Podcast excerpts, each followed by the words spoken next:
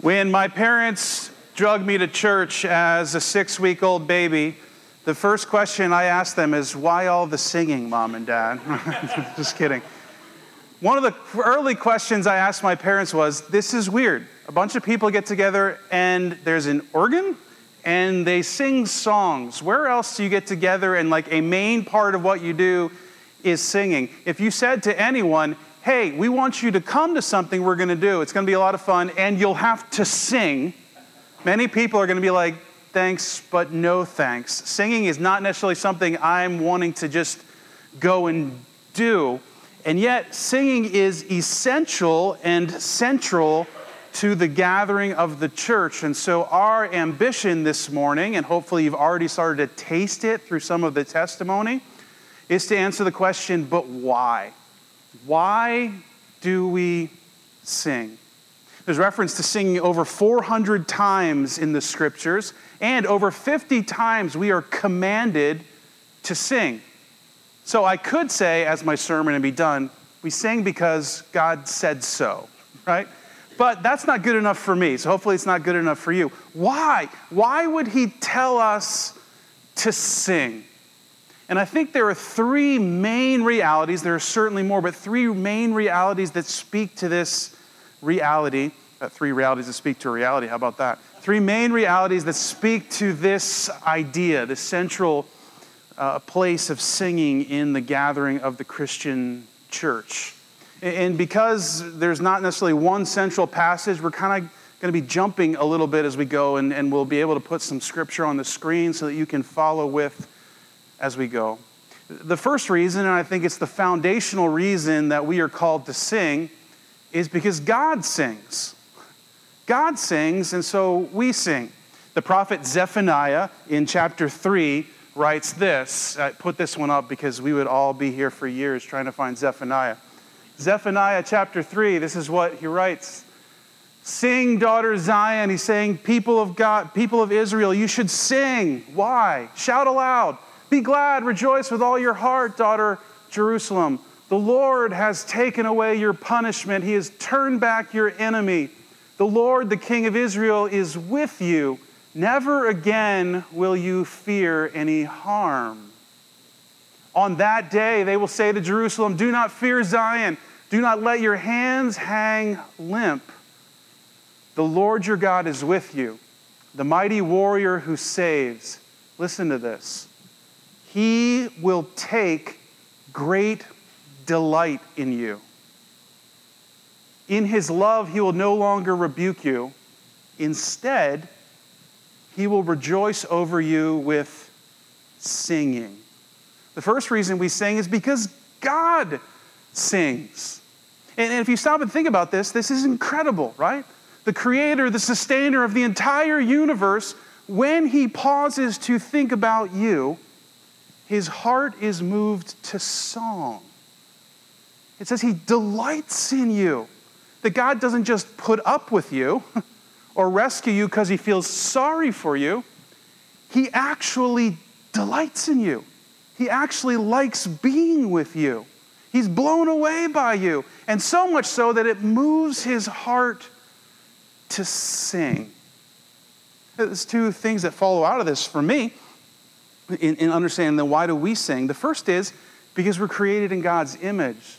Scripture is clear about that, right? That, that man, humanity, man and women are created in the image of God. That, that we reflect who God is. And so, therefore, if singing is key to addressing the affections of the heart for God, then it should be similar for us as humanity. That one of the, the profound ways that God has wired and created us to announce our affection or our emotions, sometimes sadness, is through music or through singing. In a simple way, you could say part of being human is to sing. Or if you didn't mince words like one of my favorite guys, Martin Luther, he would say it this way If you don't like music, then you're not human. Right? There's almost a direct quote from Martin Luther. Then he goes on to say, in fact, you are nothing more than a clodhopper. I had to look that up. You should look that up too, because I'm still not sure what it means, but that's his word. If it's bad, if it's a bad word, it's his word, not mine, okay? You're nothing more than the clodhopper. And he says you should be forced to listen to listen to nothing else but for the rest of your life except the braying of donkeys and the snorting of hogs. Right? So again, Luther, you know, one of my favorites because he just kind of tells it like he says. His music is human. Anyone who doesn't understand that, the, the, the centrality of singing is to not be human, to not understand the affections of the heart and the emotions of the heart. It's part of who we are. But also, it's part of how we respond to a God who sings, right? That is, if there is a song coming from heaven to earth over us, how much more then should there be a song rising from earth to heaven because of him? Does that make sense? That God's heart is so moved to sing over us, how then could our hearts not be moved to sing over him? There's actually an answer to that. The answer is if you haven't heard his song that he sung over you. That's how your heart wouldn't be moved. And unfortunately, for many of us, even though we have been attending church for numbers of years, we actually haven't heard that song. We've heard a lot of religion, a lot of talk about how we can get God to love us, not the fact that He actually delights in us already.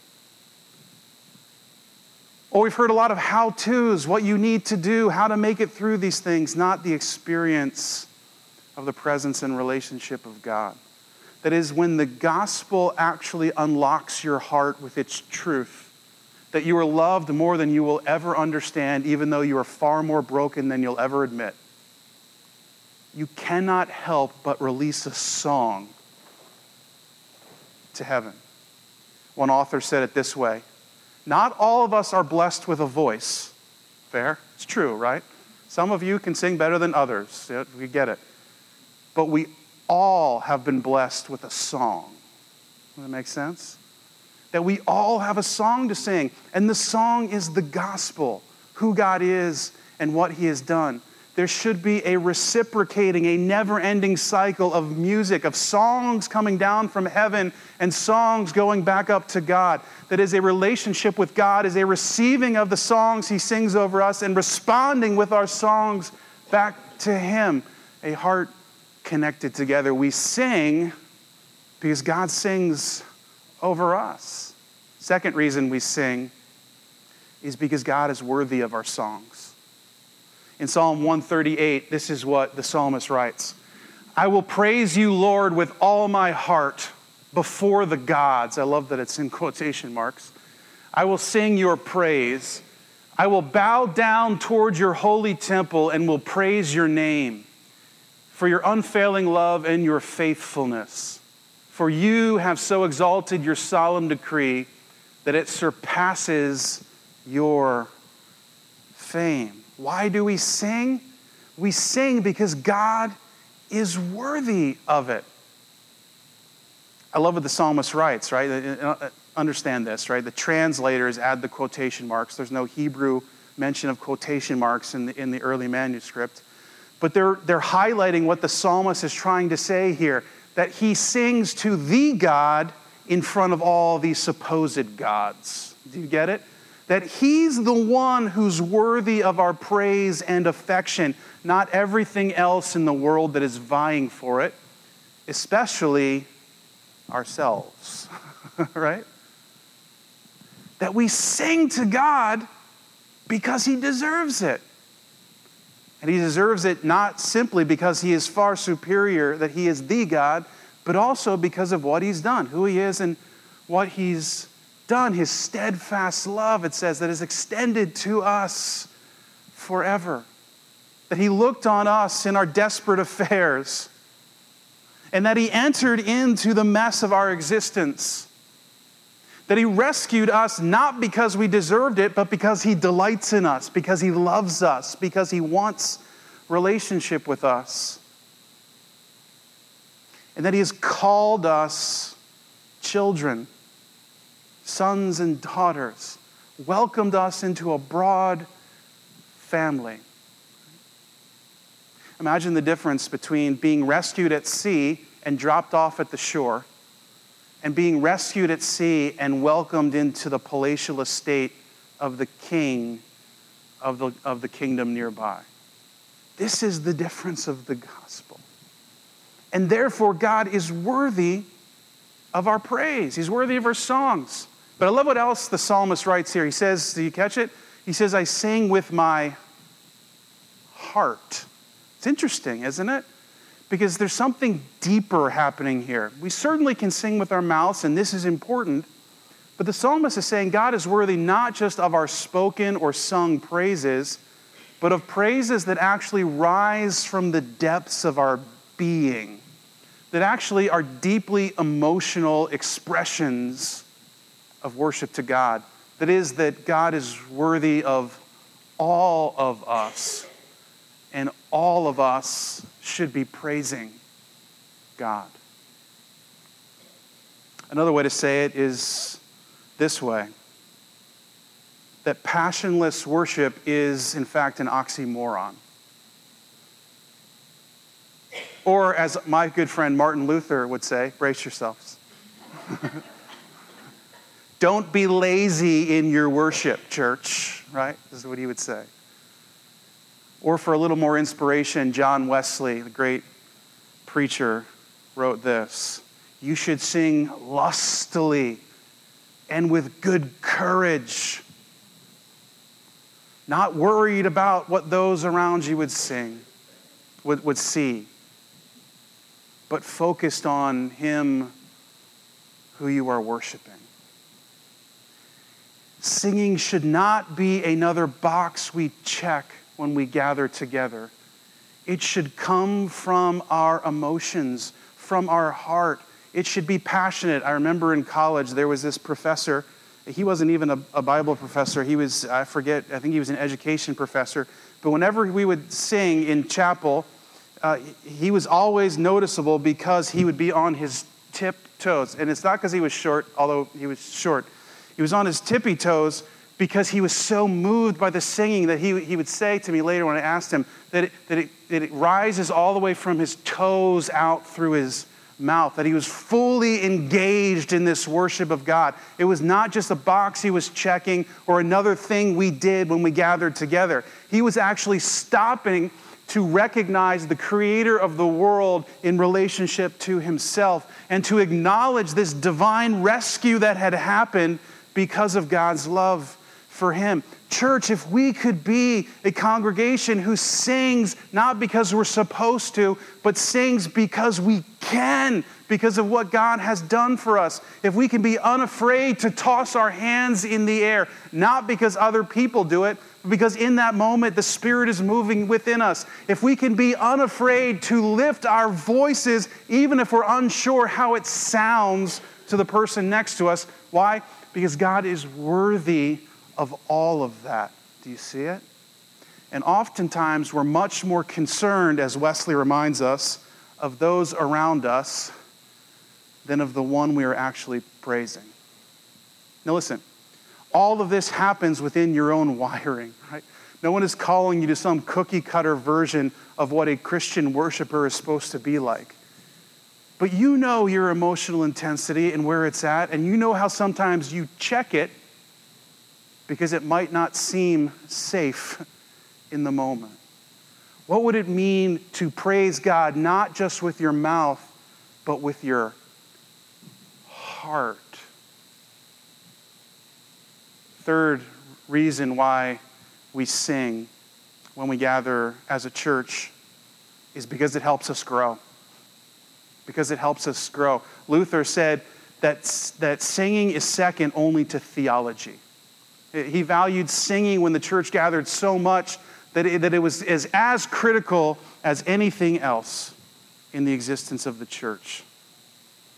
That when we sing, we actually engage in the process of discipling our hearts and our minds. This is what Paul wrote to the church at Colossae in Colossians chapter 3. He said, Let the message of Christ dwell among you richly as you teach and admonish one another how? Through sermons? No. With all wisdom through psalms, hymns, and songs of the Spirit, singing to God with gratitude in your hearts. That is, that one of the chief purposes of singing in the church is actually to teach and admonish the church. Do you see this? That we grow deep in our faith when we sing. That somehow, in its reality, music and the practice of singing and engaging together as a congregation actually drives the truth of God deeper into our hearts. At a purely practical and logical level, all of you know this truth because there are some songs you can't get out of your head whether you want to or not. Singing helps us remember. It just does. And so Paul says, somewhat radically, teach and admonish, and here's how you do it through singing psalms and songs and hymns and spiritual songs. That we grow in our faith by what we sing. And this is why, church, it matters what we sing, not just that we sing, because we are discipling our hearts.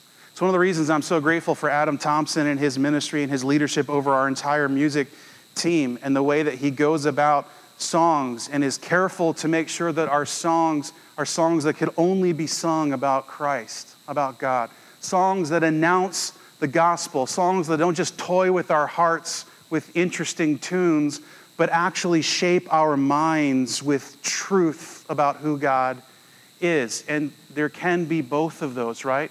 You don't just have to have good lyrics and bad music. There actually does exist in the church catalog today beautiful music with solid words. And because singing is critical to the discipling process, this is central. The great theologian Gordon Fee wrote this in one of his works on music. He says, Show me a church's songbook, and I will tell you what they believe. Fascinating. We grow in depth through our singing. But you could almost miss this in the Colossians chapter 3 verse unless we stop and see it. Did you notice that? Because for most of us, singing is a very personal experience. It can be with a, with a congregation our size, or you can sit in, in a megachurch somewhere. Singing, no matter how large the group is, is almost always an individual experience. I think that's partly because of the Western and, and American culture we live in, also partly based on the consumeristic versions of church that we experience. But Paul actually suggests in this that our singing doesn't just admonish and teach us, but that it teaches, did you catch it? One another. that is, that your engagement and participation in singing when we gather is actually one of the many vessels that God uses to instruct and admonish the church as a whole in who God is. When I was a kid, and not really engaging in singing, what I would like to do is look around at people who are singing. And there's different reasons for this. Some of them were very fleshly. Some of them were because I was fascinated by what was going on. And my mom uh, would always tap me on the shoulder and say, Stop staring. Stop staring, right? And that's, that's good advice from a parent, right? You shouldn't. But I want to tell you something, church. I think we can pull out from this Colossians chapter 3 passage that we actually are supposed to watch each other worship.